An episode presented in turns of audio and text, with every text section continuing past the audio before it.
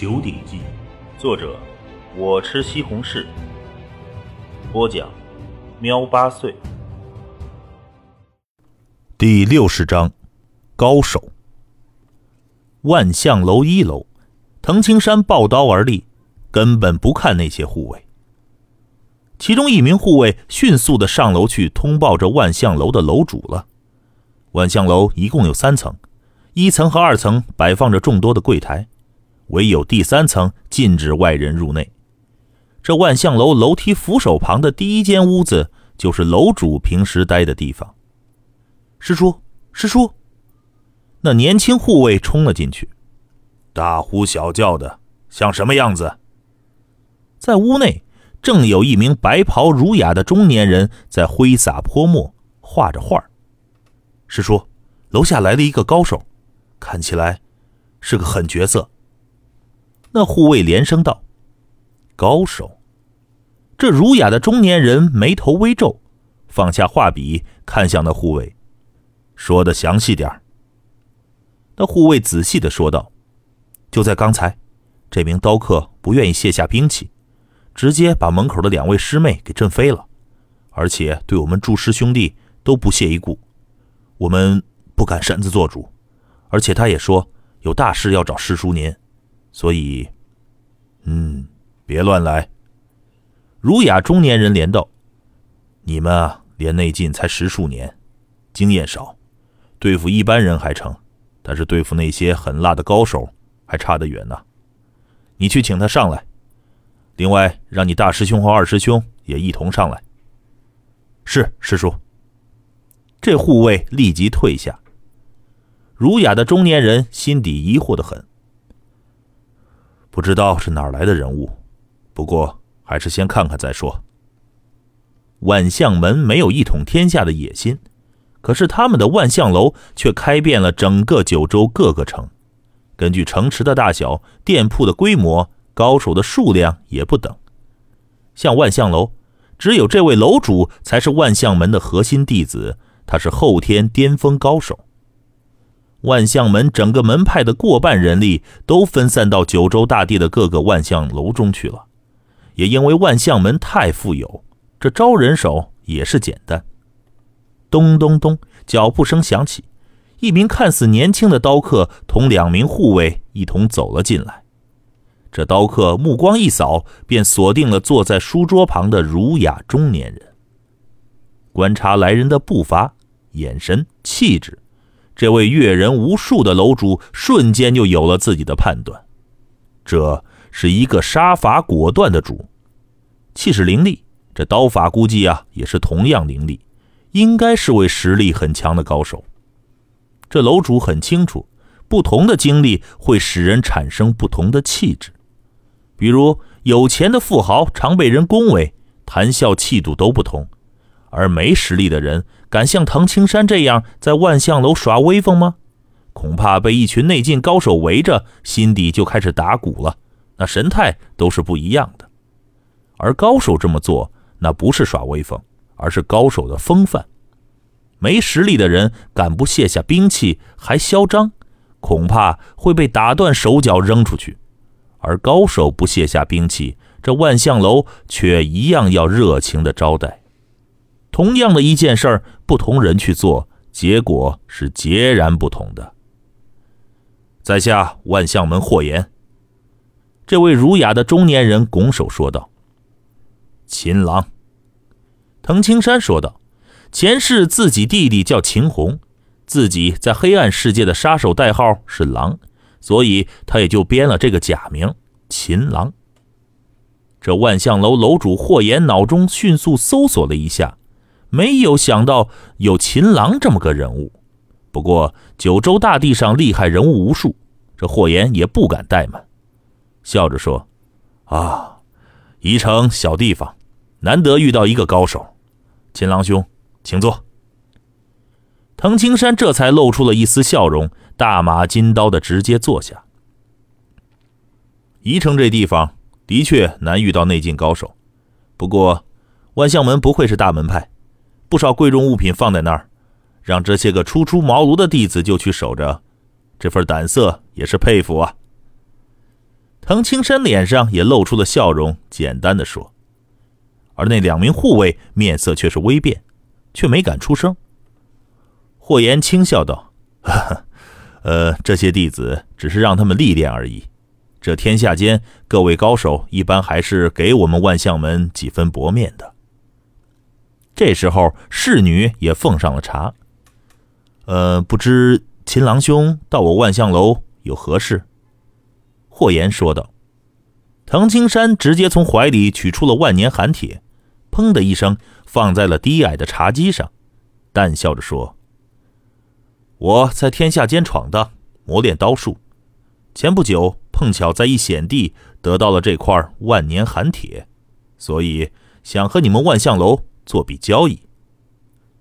万年寒铁，紫光寒铁。”那霍炎心中一颤，连仔细辨别，还特意用手罩住看光晕。果然。果然是万年寒铁，这重量也对。霍言手里感受了一下沉甸甸的重量，而后更是用内劲猛地一震，这万年寒铁一点损伤也没有。于是这霍言便完全确定这块石头的确是万年寒铁。这霍言瞥了一眼唐青山，不由得心底暗道：这个秦朗，万年寒铁这等宝贝就这么随意的拿出来。果然是艺高人胆大，一般人有这等宝物藏着还来不及。霍言是见过的，有一些人到万象楼卖宝贝会耍很多心计，就担心被人抢夺宝物似的。可是真正的高手却不在乎，因为高手是自信的。你敢伸手抢，我就能斩断你的手，再拿回宝贝。而且万年寒铁这等宝物。是在极寒区域才会诞生，在那北海能得到万年寒铁的，一般都是高手。这秦郎说是在一险地得到的，嗯，蕴养万年寒铁的地方当然是险地。看来这个年轻刀客实力是很强啊。霍言很清楚，不能从外表来判断人的实力，因为内劲高手不显老，看似二十岁的年轻人，可能已经三四十了。比如他霍言，看似四十岁，实际上六十多了。啊，金郎兄，这的确是万年寒铁，不知道你想要什么样的价？霍言说道。此话一出，那两名站在一旁的护卫相视一眼，显然有些眼热了。出价？藤青山轻笑一声，看向了霍言。紫光寒铁乃是炼制兵器的重宝，我会拿来换银子吗？霍言尴尬的一笑：“我不卖，只换。”滕青山看着霍言：“哈，嗯，不知道想换什么宝贝？”霍言询问。青文刚，滕青山说道：“我这万年寒铁有七斤二两重。”我要换一百一十斤星纹钢，当然，万年寒铁远不止这个价格，差价你们用黄金或者银票来补。滕青山说的非常干脆。霍言沉吟道：“七斤二两，嗯，我万象楼可以换给你一百一十斤新纹钢，外加五百两阳岩的金票。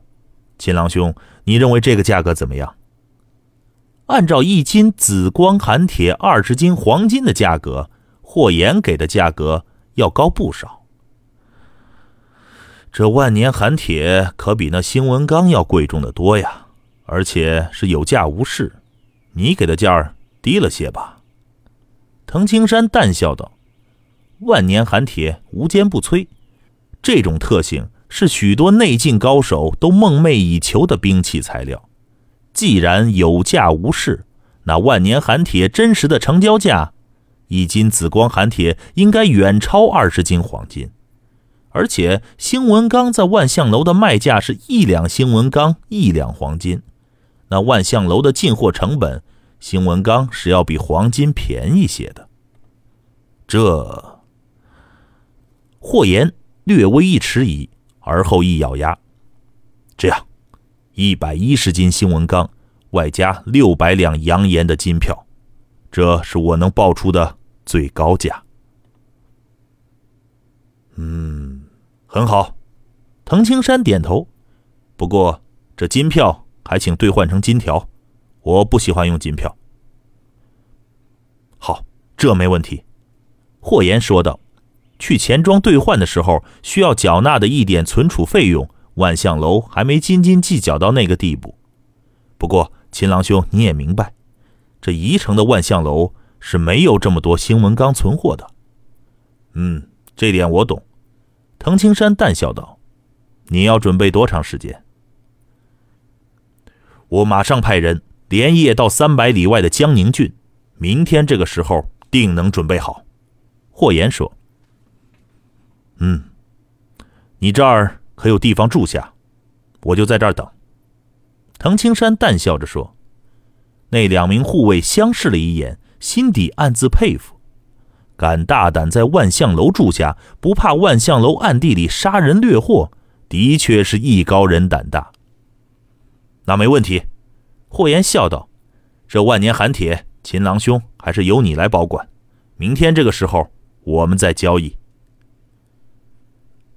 万象楼的后面还有大的庭院以及大量的屋宅，万象楼的护卫、侍女以及霍言楼主都是住在这儿的。藤青山也被安排在布置非常精致的一间屋子内。如果是大的客栈中，这等屋子绝对是天字号。傍晚时分，万象楼已经关门，在万象楼后面空旷的庭院内，不少护卫正在切磋武艺。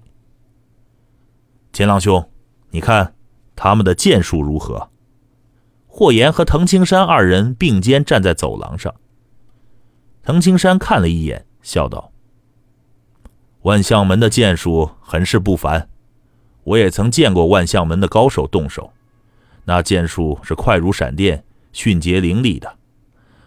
而这些弟子的剑术，徒具其形，无其意，估计……”没经历过真正的生死磨练呢。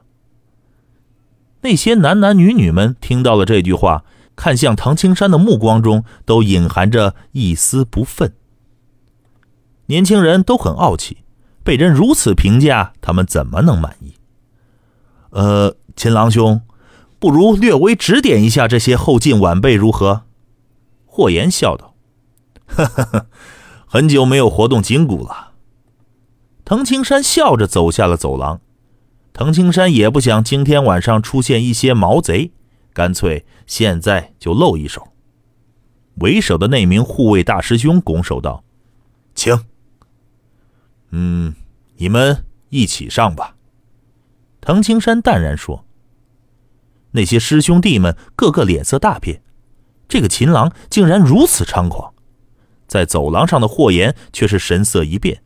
随即朗声笑道：“啊，秦郎兄指点的机会，错过可不再有了。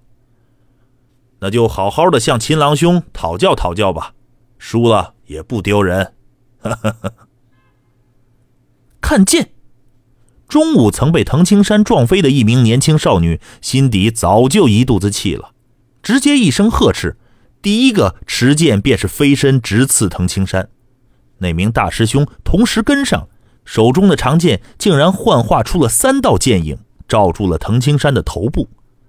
二人联手一击，藤青山站在原地，看着两柄长剑刺来，目光一凝，右手快如闪电，当当两声，两柄长剑同时被弹飞了，跌落在地。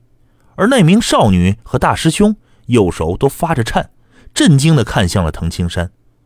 周围见到这一幕的师兄弟们更是目瞪口呆。大师兄是他们中最厉害的，而那名少女同样也是内劲高手，对方竟然不拔刀，仅靠手指就弹飞了利剑，这是何等强的指力，何等强的眼力！此剑心不定，手都不稳，还想杀敌？你现在还不需要练习繁杂的剑术，每天刺剑一千下。是最基本的。藤青山瞥了一眼那个少女，随即又看向了大师兄。至于你，基础先打牢再说，尽力分散到三道剑影上，唯一的后果就是三道剑影的威力都弱。对实力比你弱的，你不用这招也能赢；而比你强的，一眼就能看出这个剑法的虚实。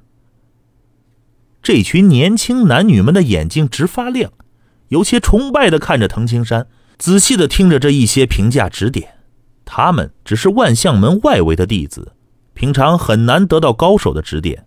在他们眼里，他们已经将藤青山当成了一个超级高手，是比他们师傅还强的高手。不拔刀，仅靠手指就能弹飞两剑，这份实力绝对是后天巅峰。藤青山的前世就是形意宗师，今生在十岁之前就达到了人枪合一的境界，比这些没有经历过多少血腥的男女们不知道强多少。哈哈哈哈！秦郎兄的指法简单迅捷，确实很厉害呀！真不知道秦郎兄的刀法又是何等的凌厉呀！